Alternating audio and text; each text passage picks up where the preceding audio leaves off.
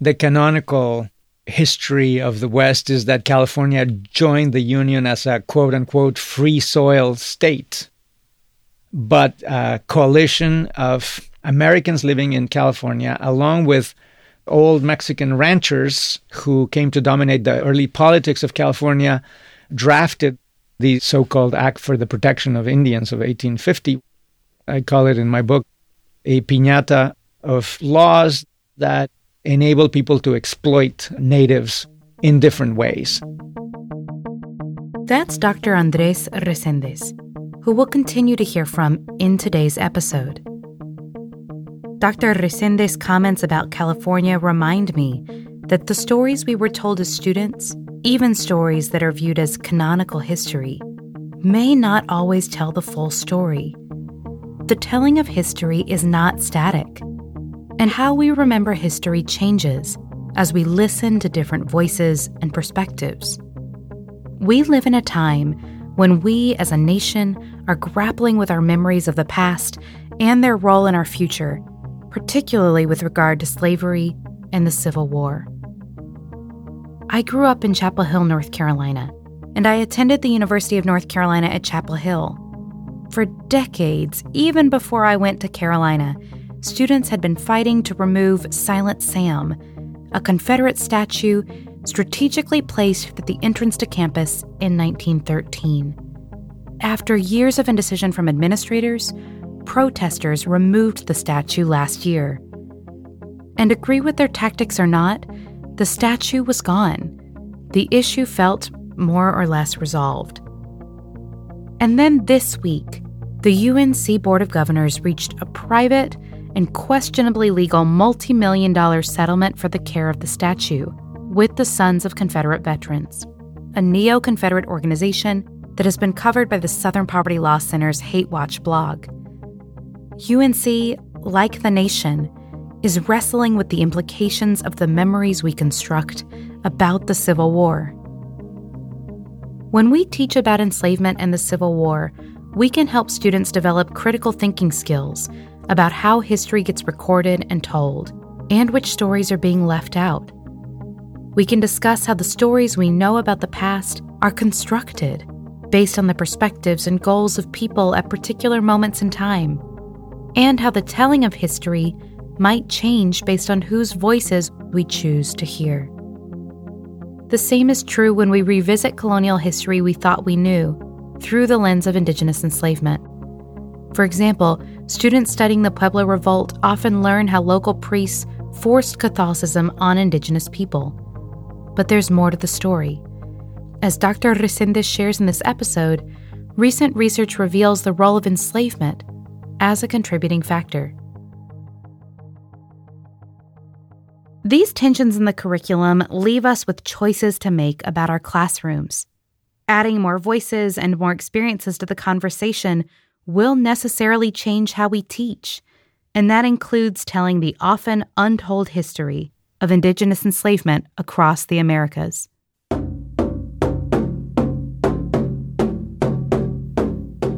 I'm Meredith McCoy, and this is Teaching Hard History, American Slavery, a special series from Teaching Tolerance, a project of the Southern Poverty Law Center.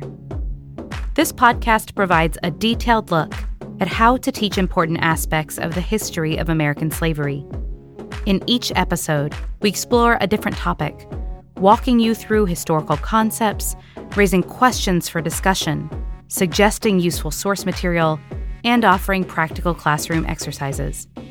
In our second season, we're expanding our focus to better support elementary school educators, to spend more time with teachers who are doing this work in the classroom, and to understand the often hidden history of the enslavement of indigenous people in what is currently the United States. Talking with students about slavery can be emotional and complex. This podcast is a resource for navigating those challenges, so teachers and students can develop a deeper understanding of the history and legacy of American slavery. Doctor Andrés Reséndez is the author of The Other Slavery, The Uncovered Story of Indian Enslavement in America. And this is our second conversation between Doctor Reséndez and my co-host, Doctor Hassan Kwame Jeffries. In this episode, we're going to focus on the history of indigenous enslavement in Latin America and the American West. We will learn how enslavement drove economic development in what is currently New Mexico, reshaping relations between Native nations, and ultimately leading to the largest uprising in the Southwest. We'll get to know historical figures like Juan de Oñate, James S. Calhoun, and Popé. And we're going to talk about the role of forced labor within the silver mines that were pivotal in the economic development of colonial and Latin America. I'm so glad you can join us.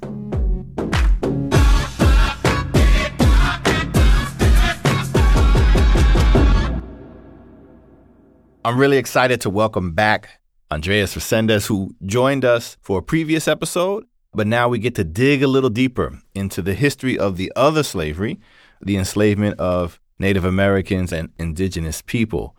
Andrés, welcome back. So glad you could join us and spend some more time with us. Thank you so much. It's a pleasure. Well, look, I am still taking in what we talked about during the last episode, in which we kind of explored the broad contours of the enslavement of indigenous people, the other slavery, scale and scope, two point five million to five million people. And so here I want to dig a little deeper, if you will, and explore some of the details of what's driving indigenous enslavement, how enslaved people rebel, and then what brings it to an end. So if we were to start at the beginning, you know, one of the things that students are taught a lot about is the gold rush in U S history. But there is a different kind of gold rush, a different kind of precious metals rush that occurs earlier in time that is really serving as fuel for the emergence and development of indigenous slavery in the Americas. Could you tell us a little bit about that? Absolutely. And I think the idea of digging deeper is very appropriate because indeed we're going to be digging deeper into these metals. Um, so Americans are especially familiar with the California gold rush. And to get some perspective, let's just talk a little bit, one minute about it. It is a phenomenon that attracted three hundred thousand people to California.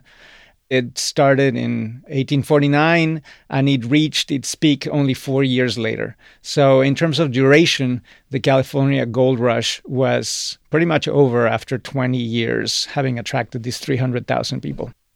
The earlier silver rush that we are dealing with for comparative purposes was a much longer affair. It really started in the sixteenth century. It plateaued in the seventeenth century somewhat, and it continued to grow in the eighteenth century, reaching the highest watermark years at the very end of the eighteenth and early nineteenth centuries. So we are really talking about a metal rush that lasted for three hundred years.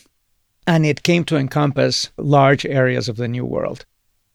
If we compare the number of kilograms of gold extracted from California during the gold rush to the number of kilograms of silver extracted from just northern Mexico during this period, I figure out that we are really talking about a sum that is twelve times larger. So what we have to imagine is twelve California gold rushes strung out throughout the sixteenth, seventeenth, and eighteenth centuries to get a sense of the scale what we are talking about. Whereas the California gold rush happened at a time when there was widespread transportation across the oceans and news and communications were relatively easy. These earlier silver rush occurred at a time when the Spanish crown essentially blocked anyone but Spaniards to go to the silver districts. So these had to be worked on the basis of what was available around here, mostly Indian labor. So not surprisingly, the first peoples inducted into these powerful, long-lasting silver rush were the natives who were living in and around the silver mines. And once those sources of labor were depleted, the Spanish crown and the silver barons went farther afield, eventually getting their laborers from a catchment area that came to include parts of what is now the American Southwest, Texas, California, New Mexico, Arizona, and so forth. So that gives you a sense again of the enormous necessity of labor for the extraction of silver during these centuries. The silver mines are absolutely central to the story of the other slavery. The miners resorted to a variety of different labor regimes in order to extract these enormous wealth that is in the ground. So side by side in the mines, you would have Indian slaves, you would have African slaves as well, and you would have salaried workers. In fact, some of the best paid workers may have been even of indigenous extraction who had some skill in mining. So in that sense, the silver mines appeared like the harbinger of free salaried work. And some scholars have looked at the mines in these ways. But at the same time, these salaried free workers were rubbing shoulders with African slaves. There were also people from either the Philippines archipelago or from the Indian subcontinent. They were known as Chinese slaves, quote unquote. And of course, there were Indian slaves. They had a place because they were a lot cheaper than African slaves. Whereas in the seventeenth century, in a mine like Parral in Chihuahua, a skilled African slave would be worth anywhere between four hundred and six hundred pesos. You could have an Indian slave for fifty to one hundred, one hundred twenty pesos. So if you were on a shoestring budget, you would be better off getting Indian slaves into your mine. And of course, this vast differential also affected the way you organize your workforce in the mine. So many of these very valuable African slaves, some of whom had mining experience, could be put on above-ground operations, safer operations, so they could be preserved. And you would funnel your more expendable, cheaper labor, like Indian slaves, into the more dangerous underground operations having to do with the refining of the silver by using toxic reagents. Could you say a little bit about the kind of work involved in silver mining? Yes, that's an excellent point. Gold mining involves some superficial digging and sifting through sand, especially along riverbeds. In contrast, silver mining was a lot more involved. Silver usually was amalgamated with other metals, a fact that made it a lot more challenging to extract. The way it worked is that you would find some outcroppings of silver, and then you would follow the vein. And these veins usually went way down, such that some of the big silver mines in northern Mexico, at the time when they were completed, I'm thinking of the silver mines in Guanajuato, for example, turned out to be the deepest man-made shafts made in the world. If you consider that at the very beginning of this process in the sixteenth and seventeenth centuries, there were no explosives, following the veins down had to be done with hand tools. No explosives, nothing else. So just digging up these shafts was enormously taxing. So the usual workday was from sunup to sundown.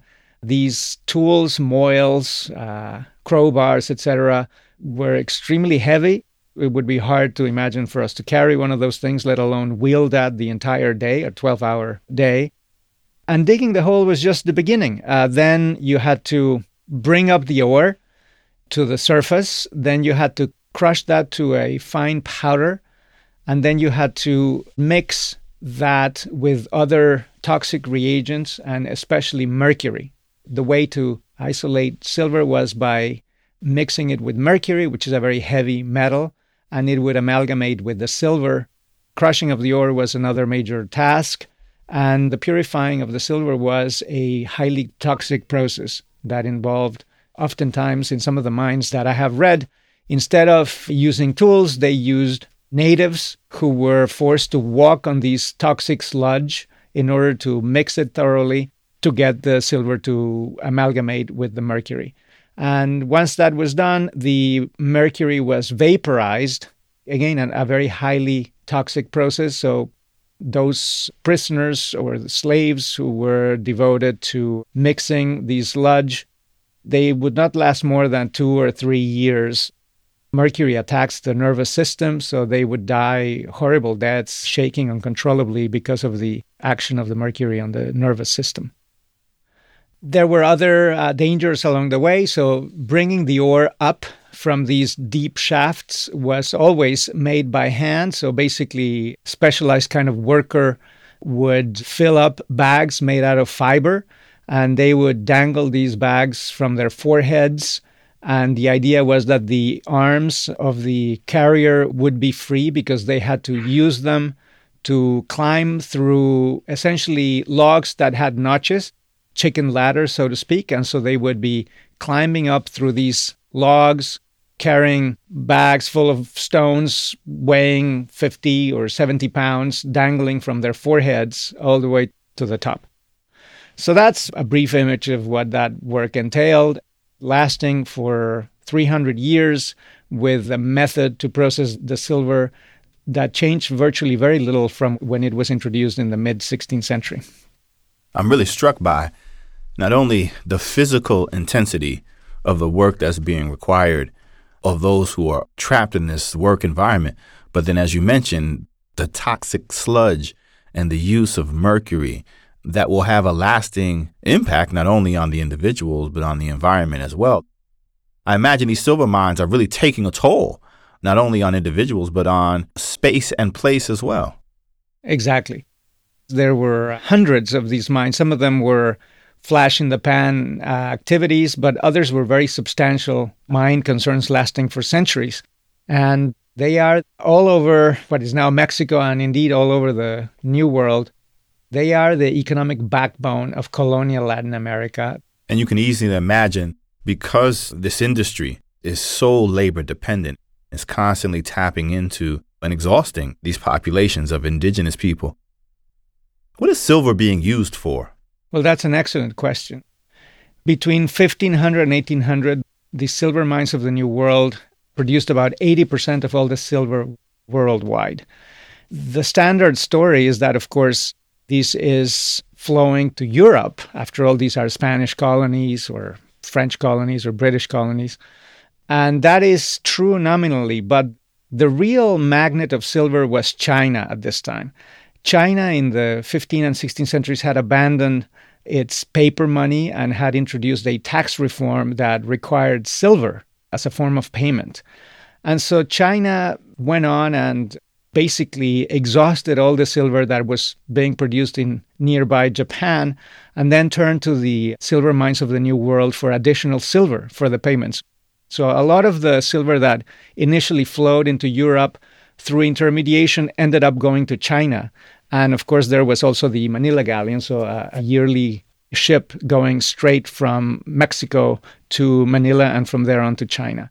So basically, it was China's enduring and massive demand for silver that sustained ultimately this enormous business. It is hard to imagine the scale and the duration of these silver mines without China's persistent demand. China, in the sixteenth century, already accounted for about twenty-five percent of the world's population.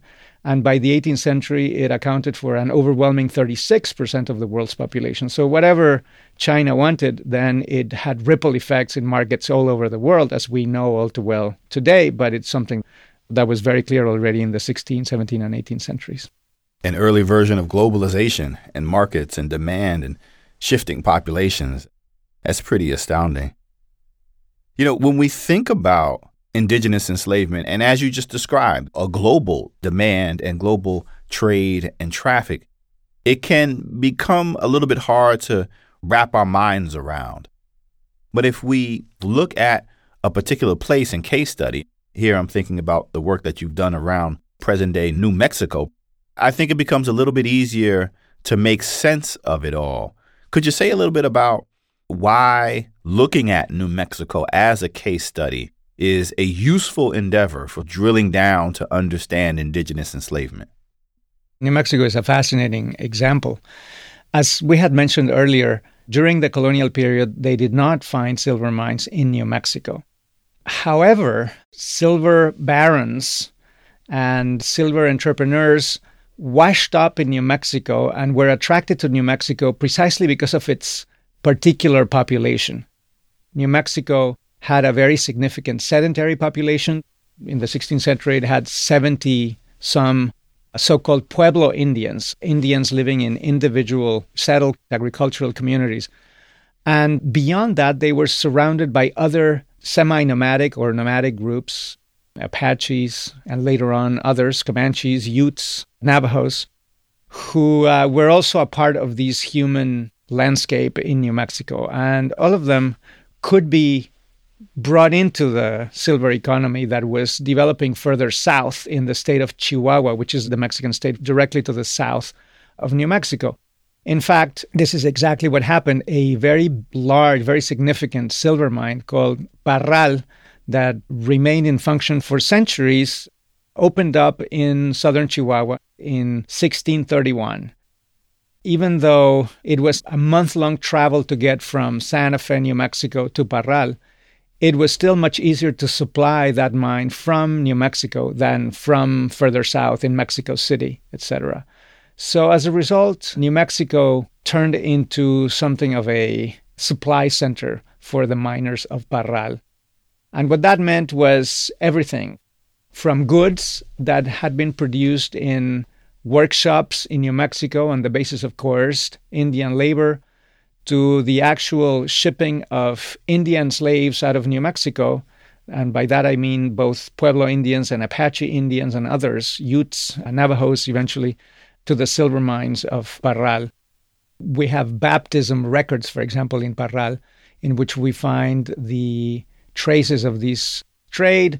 We find records of merchants from New Mexico spending that month-long voyage from Santa Fe to Parral, bringing these captives, feeding them all along the way, and defying all the dangers and the elements, et cetera, because they knew that once they got to Parral, they would be able to sell their human cargo at a very significant markup, and they would be able to obtain silver for them, which was extremely difficult to come by in New Mexico proper.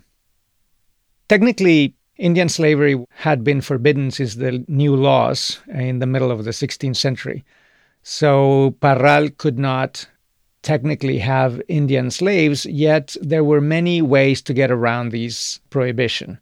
First of all, the viceroys of New Spain sometimes pleaded with the Spanish king to try to get an exception. They realized that the wealth of this colony hinged on silver, and that was being held back by the lack of labor. Here's one example of Mexican viceroys pleading for a special exception from the Spanish king. Here's the way it reads in my book. As early as fifteen seventy-two, the Viceroy of Mexico, Martin Enriquez de Almanza, a capable administrator with personal knowledge of the mines of northern Mexico, wrote to the King of Spain and presented the owner's quandary in a remarkably lucid manner. And I quote him, "For the mine owners, the key is to have workers, and the black slaves are not enough. I have written already to Your Majesty about the importance of sending Indians to the mines and paying good wages to them. Many of them go on their own accord and earn enough to eat well. But the natives are lazy by nature and do not persevere in any kind of work unless they are compelled. Without a direct order from Your Majesty, I do not dare to give Indians to the miners because it is a practice that is forbidden, although it would be very suitable." End of quote. So viceroys emphasized the convenience of allowing Indian slaves, even though it was prohibited, to be a part of the equation. But even without an express royal permission, it was possible to resort to other subterfuges. For example, the entire Apache nation was deemed an enemy of the Spanish crown, and therefore any Apache apprehended could be legally enslaved in the sense that they would be criminals, they would be tried and sentenced to ten years or fifteen years of forced labor. And so they would sell not the person, but the service to which this person had been condemned. That was another way to get around the legal prohibition against Indian slavery. Another way was through debts. Many of the miners had been originally brought in as salaried workers, but many of these workers either because of gambling or because everything was outrageously expensive in the mines, from food to clothing to tools, had been forced to go into debt. And once they were indebted, then they became a part of the inventory of the mine. And so we have instances of mines, silver mines being sold, in which the workers that are indebted to the mine are sold along with the mines. And indeed, one of the greatest selling points of the mine is the availability of these workers, who are clearly technically not slaves, but in practice, they are held in place and they need to work to work off their debt.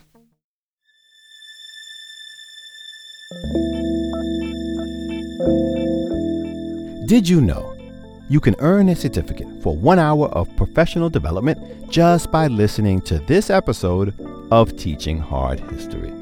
It's a special opportunity for educators from Learning for Justice. All you have to do is go to learning for justice dot org slash podcast P D. P D for professional development. That's podcast P D, all one word. You'll also find a link in the show notes. Once there, enter the unique code word for this episode, Revolt, all lowercase.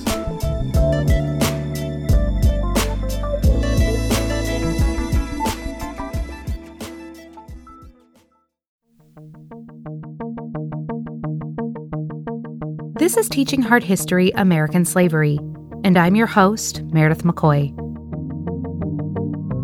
Along with this podcast, you can find our new, first-of-its-kind K through five framework for teaching slavery to elementary students, including twenty age-appropriate essential knowledge sections, over one hundred primary source texts, and six inquiry design models at tolerance dot org slash hard history.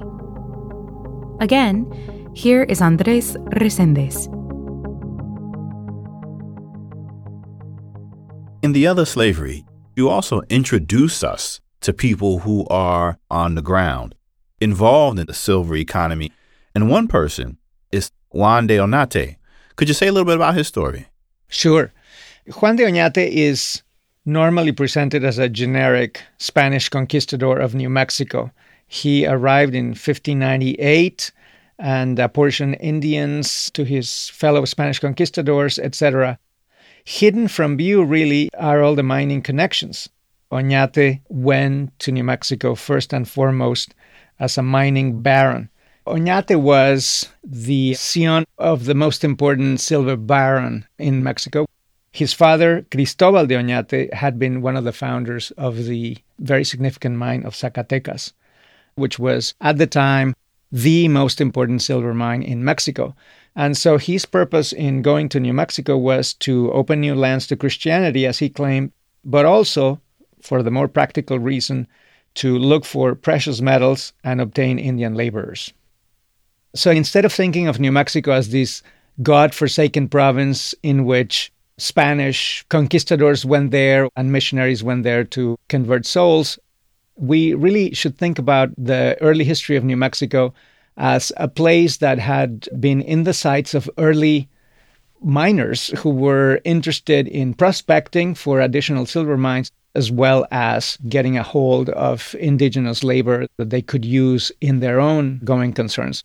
So Oñate was a very clear example of this. He's well remembered in New Mexico because he settled New Mexico for the Spanish, definitely. He entered the pueblos and subjected them to the Spanish crown, Spanish authority. He apportioned the pueblos as encomiendas. An encomienda is a grant of Indian laborers to a Spanish overlord known as an encomendero, and the encomendero would look after the needs of the entrusted Indians and make sure that they got a Christian education. And in return, the encomendero would be able to get labor or tribute from his entrusted Indians. So that's how you can imagine the system of New Mexico operating, and then later on furnishing the silver mines further south in Chihuahua. Those who did not submit to Oñate were sentenced to harsher punishments, So he is very well remembered because he entered the Pueblo of Acoma and they resisted. And so he decreed that a leg would be amputated of the adult population of the Acoma Pueblos. And people still remember that in New Mexico very vividly. But lost in the shuffle is, in addition to that, Oñate sentenced non-adults, both boys and girls, to sentences ranging between ten and twenty years to forced labor. And so again, those Indians from Acoma were traded, were apportioned to Spanish colonizers, conquerors. Some of them were taken out of New Mexico to the expanding silver economy. And so that was the beginning of a system that we can continue to trace through the seventeenth century as New Mexico became settled. Without these mining connections, the history of New Mexico becomes almost incomprehensible. So here you have a few Spaniards going to this godforsaken northernmost province of the Spanish Empire in North America. And if you overlook these mining connections, then it becomes very difficult to understand why this expedition is taking place, why these conquistadors going with Oñate are apportioning Indians amongst themselves, why are they so desperately and fervently prospecting for precious metals, and why eventually the story unfolded the way it did. We know that the leading developers were New Mexican governors. It's tempting to think of them as really bad men, but we need to understand the financial pressures that they were under. New Mexican governors had to purchase their office. They had to pay up front in order to be named governor of New Mexico. That was a general practice under Habsburg Spain, the buying and selling of posts. So these governors had to recoup their considerable investments by exploring every avenue of economic enrichment, and the buying and selling of Indians was just one more economic avenue that they really needed to explore. There is plenty of evidence of successive New Mexican governors doing just that. They started by enslaving Pueblo Indians, but New Mexican governors early on discovered that it was extremely disruptive to enslave the Pueblos on whom they depended on a day-to-day basis and amongst whom they lived.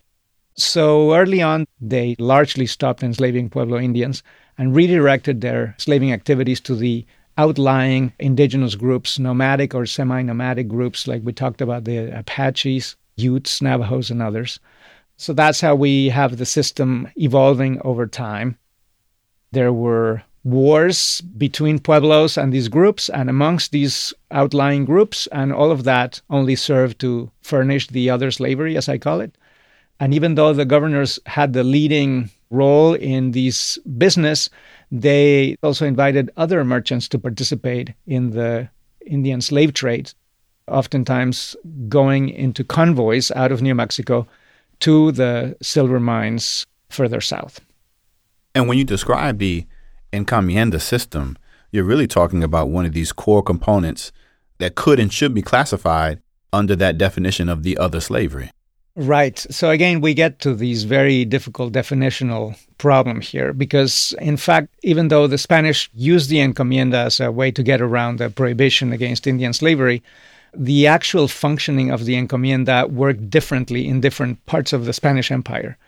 In central Mexico, for example, there were encomiendas.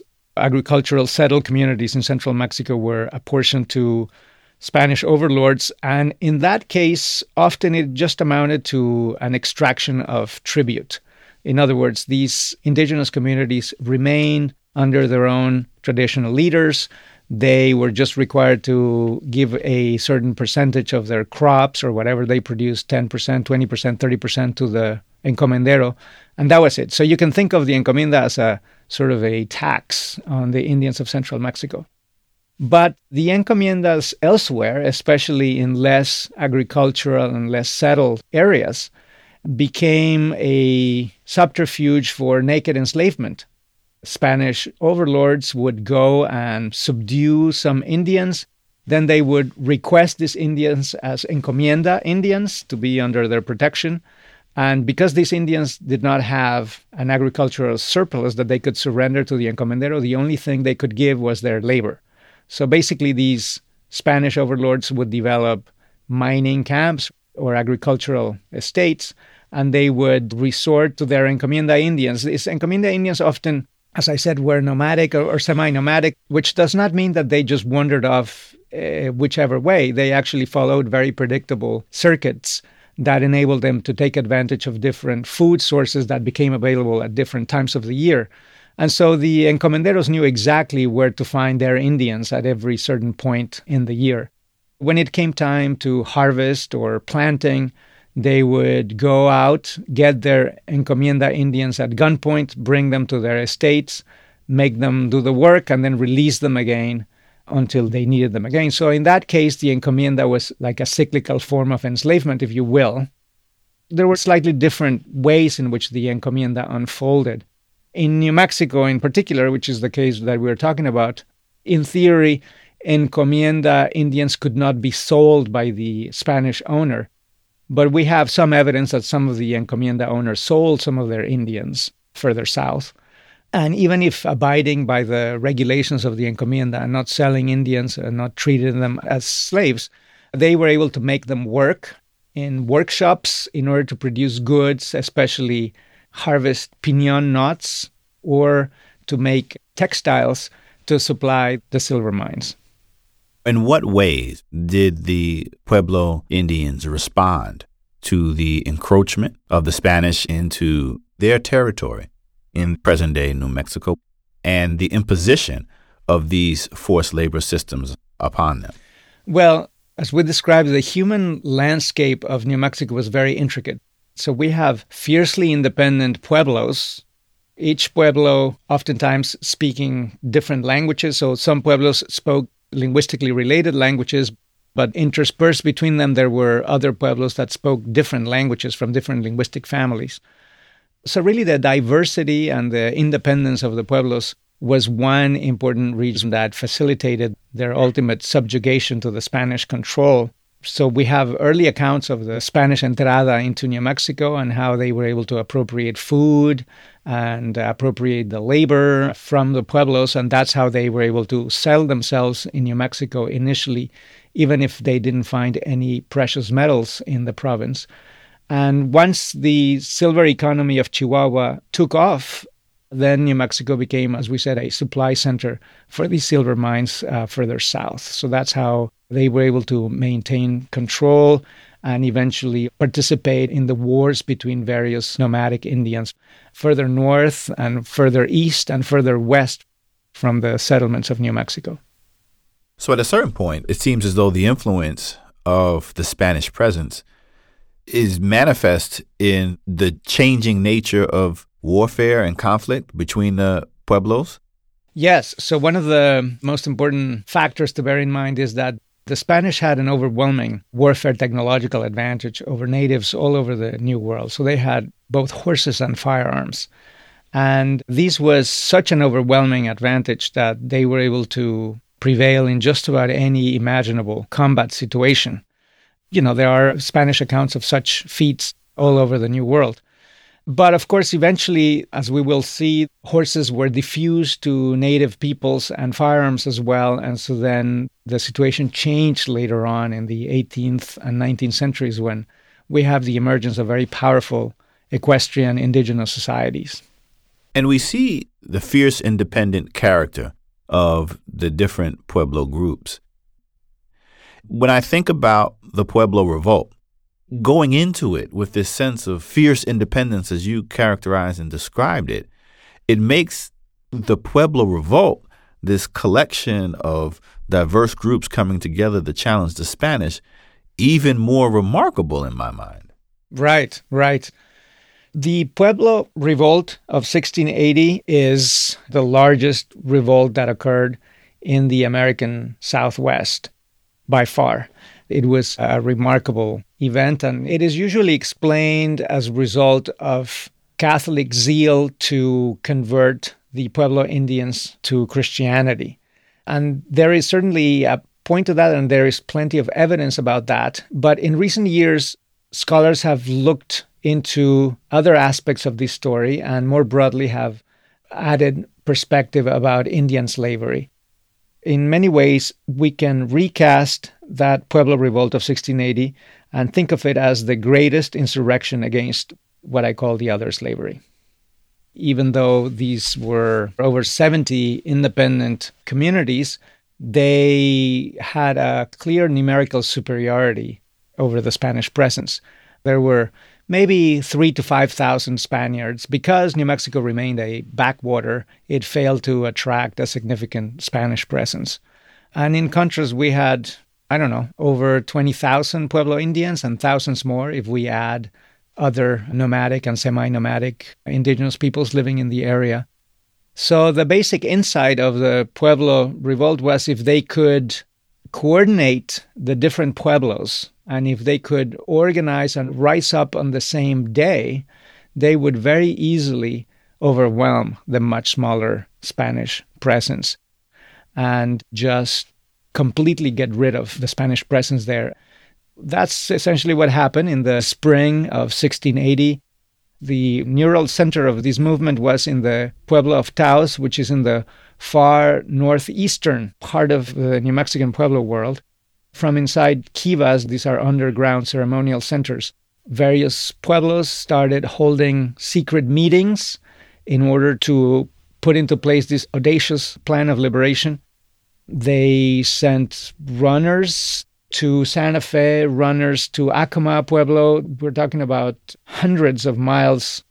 And they would basically negotiate with different pueblos. They would send messages. And finally, they would agree on a specific date in which they would all rise and topple their Spanish oppressors. And so this is basically what happened. The Pueblo Revolt succeeded.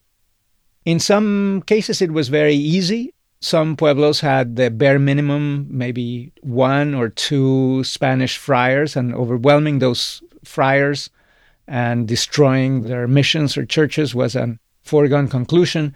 In other places, there were a few Spanish families, ranches, in addition to the friars, and that would also be accomplished relatively easily. But in some of the pueblos, especially in southern New Mexico, and above all in the Spanish capital of Santa Fe, this was a much more difficult, much more complicated situation because Santa Fe had maybe a thousand Spanish people living in it. And in addition, there was a central plaza with a sturdy, you know, Casas Reales, a sturdy building capable of withstanding a siege. And this is exactly what happened. The local residents holed up in this structure and they were able to resist for a few days.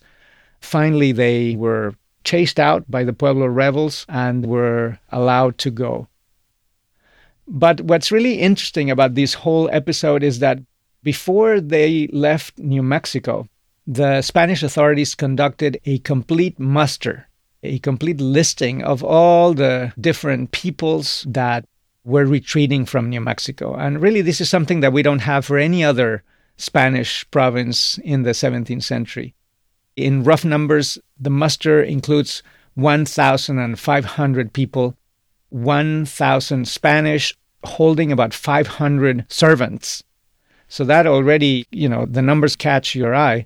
What's really interesting is that the youth, maybe two-thirds of these were minors, and also the clans. So you had some very well-off New Mexicans who had four, five, two dozen, forty servants, mostly Indian, but some African as well, and slaves. But even very poor New Mexicans also claimed one or two or three servants. And New Mexico was a place where convicts were sent to serve out their sentences. And some of these convicts also reported having one or two or three Indian slaves. Widows who took the muster, and the muster taker thought they were so poor that he had to record something to that effect. And the recorder noted that this widow was without shoes. And yet he also recorded her having three or four servants. You get a sense that the entire way of life of New Mexico in the seventeenth century revolved around, or was very importantly concerned with, the holding of Indians to service. Which really speaks to the centrality of the other slavery, not just as a labor system, but as a social system as well. Absolutely. Yes, absolutely. Explain to us the role that Popé plays in the Pueblo Revolt. As Pueblo Indians plotted their uprising in the spring of sixteen eighty, the figure that came the most to the fore was a man named Popé. Popé was a medicine man who had fled from the Pueblo of San Juan and had found refuge in Taos, which had become the epicenter of this movement. But interestingly, he had a prior history. Prior to the revolt of sixteen eighty, he had been imprisoned in sixteen seventy-five during a witch hunt, literally. So the governor of New Mexico at the time was concerned that some indigenous witches were using their power improperly. Several of them were rounded up. Some of them were executed. One of them committed suicide pending his trial. Some others were given severe whippings and then turned loose. And one of them was Popé. Popé was originally from the San Juan Pueblo, was accused of being a witch and tried and given lashes. And he returned to his pueblo for some time, but fearing for his life, he ended up going to the remote pueblo of Taos, where he plotted his revenge. He was the figure who became most associated with the Pueblo Revolt five years later in sixteen eighty. It's interesting that he had this prior history, because too often we think about resistance as being one or two incidents. We certainly do this in the context of the enslavement of African people, as opposed to something that is sort of ongoing and that appears in the public record in different ways, but it is something that is really constant and consistent, and that those who find themselves in these various forms of bondage are probing for ways to ameliorate their experience, to find freedom, to lift the yoke of bondage off of their necks. And it sounds like we're seeing the same things in this indigenous enslavement of Native people probing, finding, shifting, and responding to the forms of unfreedom that they are being confronted with. It's been very fascinating because we have a very long history of trying to understand what prompted the Pueblo Revolt.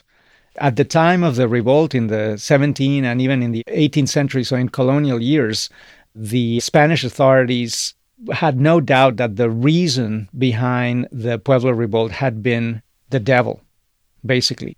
The devil was seen as this powerful presence that preyed on the weak all over the world. So it's not surprising also that there are many other witch hunts in Europe at the time in the seventeenth century, and of course the Salem witch hunt would take place only a few years after the Pueblo Revolt in the sixteen nineties.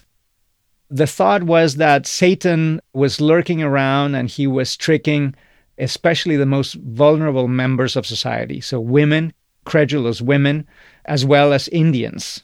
And so the Pueblo Revolt was nothing but the wiles of the devil working their way through these figures like Popé.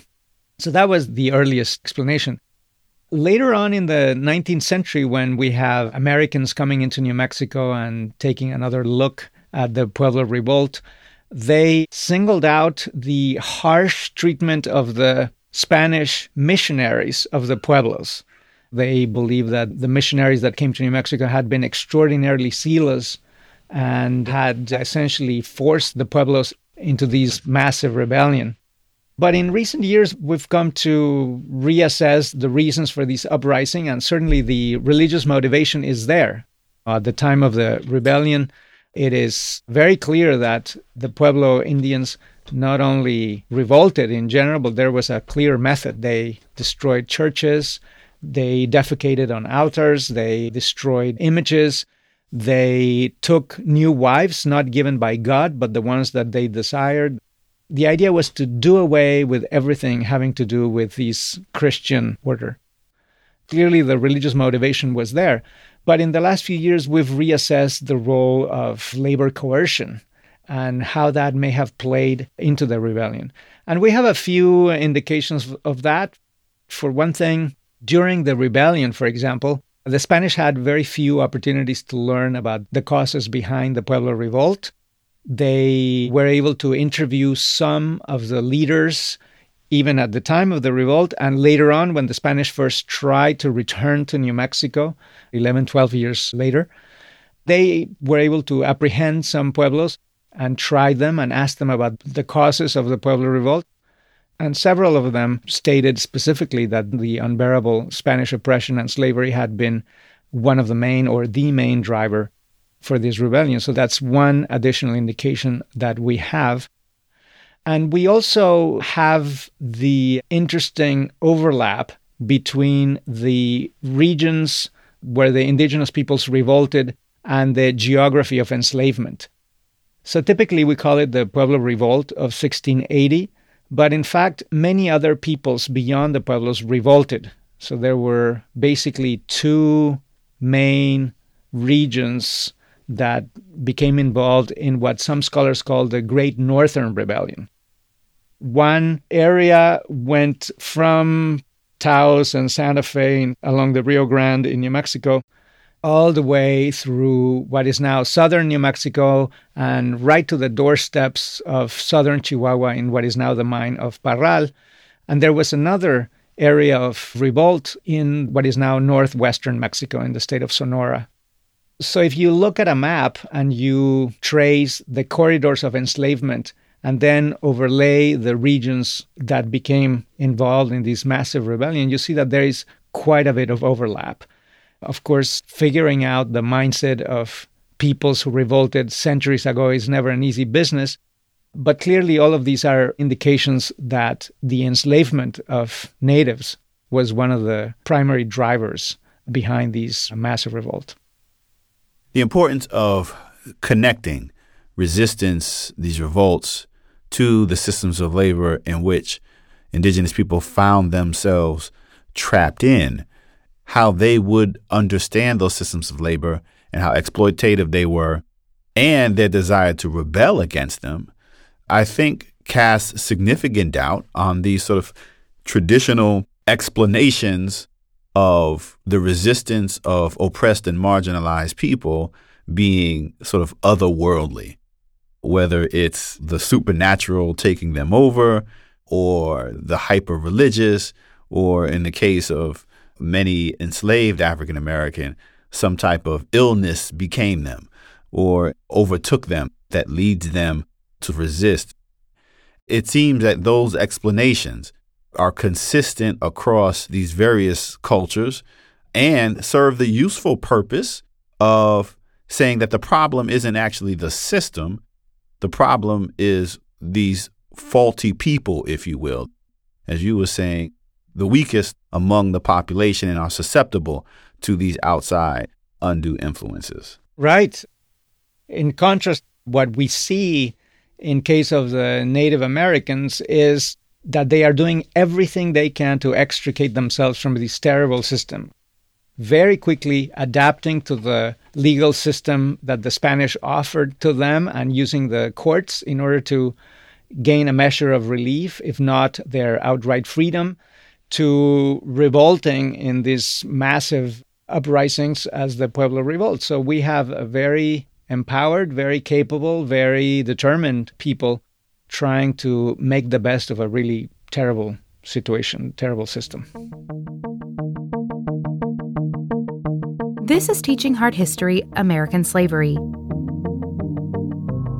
Understanding resistance and resilience helps our students see a more complete picture of the experiences of enslaved people. To learn about the numerous ways that enslaved African Americans incorporated resistance into their daily lives, listen to Episode six from our first season, Resistance Means More Than Rebellion, with historian Kenneth S. Greenberg. Once again, here's Doctor Jeffries and Doctor Reséndez.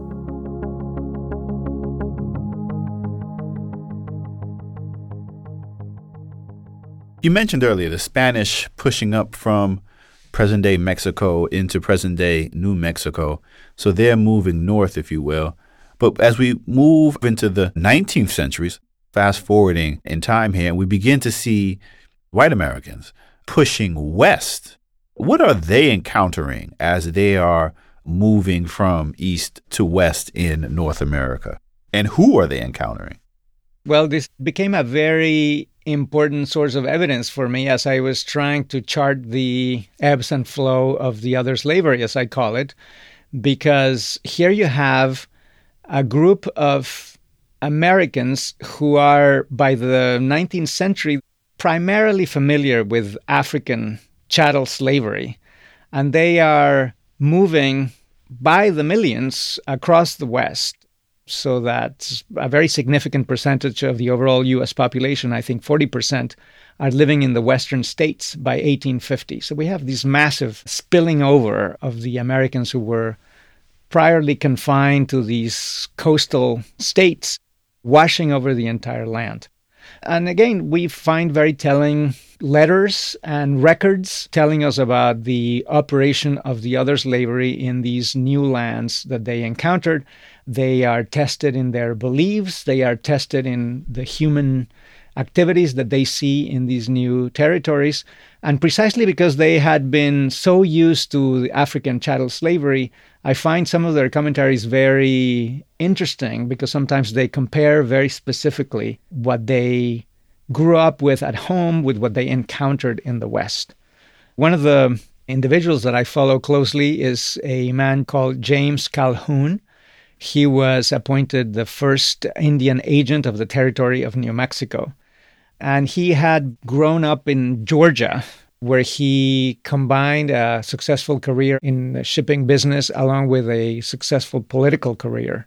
And he had never set foot in the West when he was appointed Indian agent of the territory of New Mexico.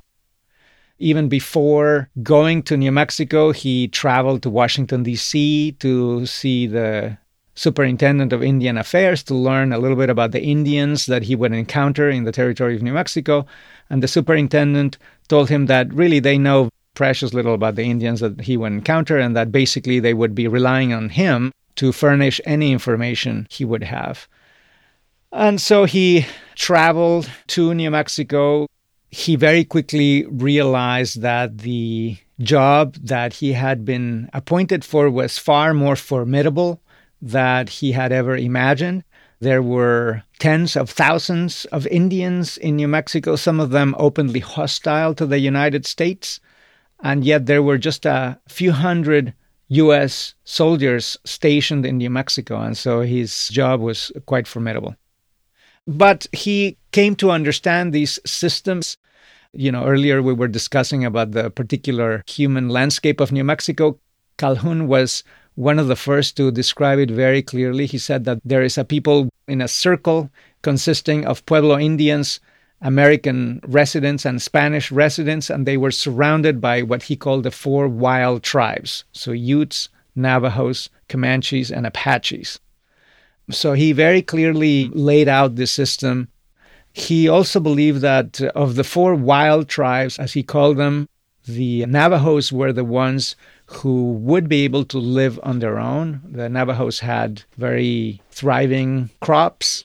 They also had sheep. They wove some of the finest fabrics in the West, and so they could make a living on their own. But the other three wild tribes, as he called them, his estimation was that they basically lived off of plundering, as he called it, plundering both horses from each other and captives and selling captives from each other. So it would take a major military U S buildup in the region in order for the United States to stop these three wild tribes from their plundering ways, so to speak. So that was his very initial assessment of New Mexico. And Calhoun also had very telling passages about the system of bondage that he encountered in New Mexico. He very early on noticed that New Mexicans didn't call their slaves slaves, they called them peons. But he went on to note that really what these people called peons is what we in the Old South know as slaves. It's just a matter of terminology, and if there's any difference is that Southern slaves are confined to one race of the human family, whereas peons encompass everybody. It could be different Indian groups, or it could be even Mexicans. He even noted that Mexicans could have other Mexicans as slaves, and this didn't cause any problems, or some Indians would have other Indians, and this didn't seem to have any problems. So anyways, we have a very rich description of the system that operated in New Mexico and indeed in many other places of the American West. And it seems that persons like James Calhoun, who have this experience in the American South, have an experience with enslavement of African people, when they journey west, they recognize what they see. Yes. Calhoun wrote a lot about this system. He was taken aback by the sophistication of the slave system in New Mexico. He was one of the first to note how female peons or female Indian slaves were worth fifty or sixty percent more than adult males, for example. And he interviewed many children who had been held as peons or slaves in New Mexico and wrote pithy notes about them. Now, interestingly enough, he documented the practice widely, but he never did anything to stop it. His main problem was that by virtue of the treaty between Mexico and the United States at the end of the U S Mexico War of eighteen forty-six forty-eight, the United States had to return any Mexican slaves held unlawfully in the United States by Indian tribes or by other peoples in the United States. And when he encountered that situation, he would try to procure those slaves and return them to Mexico. But notice that he basically would pay the owners in order to get these slaves to return to Mexico, thus validating the system ultimately. So in other words, he never questioned that this was illegal or anything like that. This was just the way it worked and just worked with the system in order to abide by the terms of the Treaty of Guadalupe Hidalgo. The perceptions of people like Calhoun, white Americans who were venturing west, white Americans who had been out west for a while, their perceptions aren't merely attitudes. They become part of the way in which the West becomes governed. Could you say a little bit about how in eighteen fifty, for example, the Act for the Government and Protection of Indians passed by California's state legislature complicates the history of the West during this moment? The canonical history of the West is that California joined the Union as a quote-unquote free soil state. But early American authorities in California warned that there were Indians held to service and exhorted the population not to view California Indians in the light of slaves. But none of that really mattered. As you were mentioning, coalition of Americans living in California, along with old Mexican ranchers who came to dominate the early politics of California, drafted this act of eighteen fifty that essentially, uh, I call it in my book, a, a piñata of laws that enable people to exploit natives in different ways. So one of the most obvious provisions of that so-called Act for the Protection of Indians of eighteen fifty was that any native who is able to work and yet has no visible means to support themselves could be denounced by a white settler, and then he would need to be imprisoned and sold to the best bidder for a term that could not exceed four months. So essentially, natives who didn't have any visible means to support themselves could be turned into slaves for a period of four months. This was one way to do it. Another way to do it was that indigenous children could be inducted into apprenticeships, as they were called. That is, a white person could go before the justice of the peace and with the agreement of either the child's parents or a friend, quote-unquote friend, and this is a technical term here, that that child could be inducted into this apprenticeship system, which essentially was servitude for multiple years. So there are different scholarly estimates, but the numbers are in the thousands, maybe twenty thousand indigenous Californians affected by this act of eighteen fifty, mostly used as domestic servants or also in agricultural enterprises. As we move from mid eighteen hundreds to the Civil War, eighteen sixty-one to eighteen sixty-five, and then eventually to emancipation, thirteenth Amendment, I'm really struck by the descriptions of what is allowable under California law and what would be allowable in many of the southern states for the treatment of freedmen and freedwomen, formerly enslaved African people. So the apprenticeships, I mean, we see that happening immediately after emancipation of children who are of young age. And of course, this also mirrors what would happen with gradual abolition in the northern states after the American Revolution. But then you also have vagrancy laws, the same thing, sweeping up able-bodied men and women, arresting them, and then leasing them out for periods that sometimes would be four months, very often even longer, to mines. Not the silver mines that we described earlier, but the iron mines, the ore mines in Birmingham, or the turpentine fields in Florida. So you really see, in a sense, as we move towards emancipation, particularly on the emancipation side of ending African enslavement, it can also be seen not solely as an end, but as a beginning, replicating the experience moving forward, something that was existing at the same time. And that is this other slavery, the enslavement of indigenous people. That's right. That's a fascinating observation. The end of the Civil War and the passage of the thirteenth, fourteenth, and fifteenth Amendments are often seen as the end of slavery in the South. But as you point out, the system evolved in such a way that came to resemble very similar to the kinds of bondage systems that existed in the West, so that many of the natives of the western states of the United States would find very familiar the practices that took hold in Reconstruction era South. And so if slavery ended in the aftermath of the Civil War, the other slavery just got started there. And it's not something that's new. I mean, it's new in terms of its applicability to this particular population group, but it's something, as you point out, that's centuries old, that then becomes adopted as you have white Southerners desperate to replicate labor control systems as close to the former slavery as possible. They obviously know they can't do, having lost the Civil War. But what we see with the other slavery is that it provides this model and certainly becomes replicated in many ways, to a large degree, in many of these places. I think it's a, an interesting, fascinating and a historically relevant point of intersection and overlap between the enslaved African experience and the enslaved indigenous experience. And it also points to the enormous difficulty of ending slavery more broadly.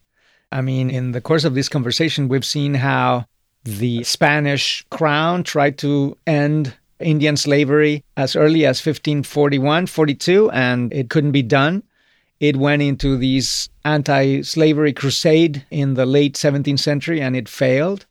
The Mexican government made Indians born within the territory of Mexico technically free and liberated everyone, yet Indian slavery remained in Mexico after that, and in some ways intensified.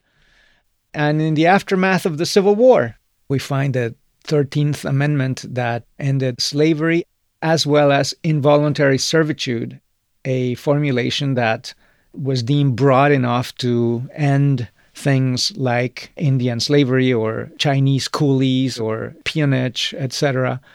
And yet it did not do so. It remained a vibrant institution in many places through the rest of the nineteenth century, in remote and in remote places well into the twentieth century. So thinking about the ways that this system of the other slavery is shifting and responding to legal space and legal limits, which would include, for example, the criminalization of whole groups of people, like outlawing the Apache, for example, right? I mean, you're then able to put them into coercive labor systems. Thinking as a historian, is there an endpoint? Is there a time, chronological moment, when we can say on the back end that this other form of slavery sort of comes to an end, knowing that coercive labor systems would still be in play? But is there a moment where we can say, okay, this looks like now an endpoint and that something different is beginning afterward? That's a very fascinating question and an extraordinarily difficult one to answer. In some ways, the other slavery continues to this very day. We see reports about the so-called new slavery, which I don't think it's anything new, but telling us that there are forty million people around the world in more than one hundred sixty countries subjected to some quote-unquote new forms of slavery. The emphasis here is that no longer are we really dealing with a particular race, but we are really dealing with a host of mechanisms very compatible with what we are talking about. Debt systems, debt peonage, or convict leasing, prostitution, et cetera. So in some ways, the system never went away, and you can trace a, a line that is ongoing to this day. In some other ways, however, you can look, for example, at the overall percentage of slaves in the world. So when I say forty million people today, that is a very high absolute number. But in relative terms, is given that we have billions of people, this is a relatively small percentage that we are talking about. And so the question is, when did the percentage of people held in all kinds of bondage systems declined? If you believe that, say, in the Roman times, there were twenty-five percent of people were slaves, et cetera. Again, this is something that I did not actively research in my book. But it seems that the percentage comes down sometime in the late nineteenth century, around that time. And again, I don't know exactly why. I have not actively researched that, but it might be an interesting turning point to look into. Well, it gives us more food for thought, and especially around this notions of the continuation, even into the modern moment, of coercive forms of labor. And that which we see today certainly isn't new, but is a lengthy part of human history and the human experience. Andres, I can't thank you enough for joining us for this second episode and really bringing us into the modern moment and helping us better understand the scale and scope, but then also the importance and significance of what you term the other slavery, the enslavement of indigenous people. Thank you so much, Andres. Thank you so much, Hassan. It's been a pleasure being here with you.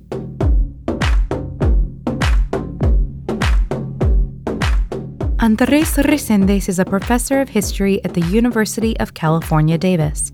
He's the author of several books, including A Land So Strange, The Epic Journey of Cabeza de Vaca, and The Other Slavery, which was a National Book Award finalist and winner of the Bancroft Prize. Teaching Hard History is a podcast from Teaching Tolerance, a project of the Southern Poverty Law Center, helping teachers and schools prepare their students to be active participants in a diverse democracy.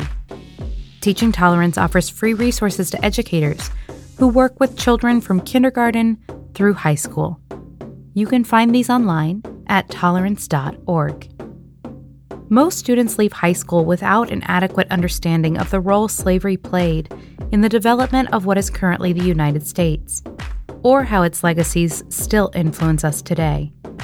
Now in our second season, this podcast is part of an effort to provide comprehensive tools for learning and teaching this critical topic.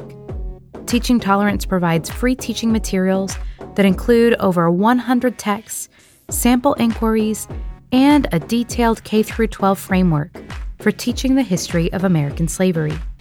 You can also find these online at tolerance dot org backslash hard history.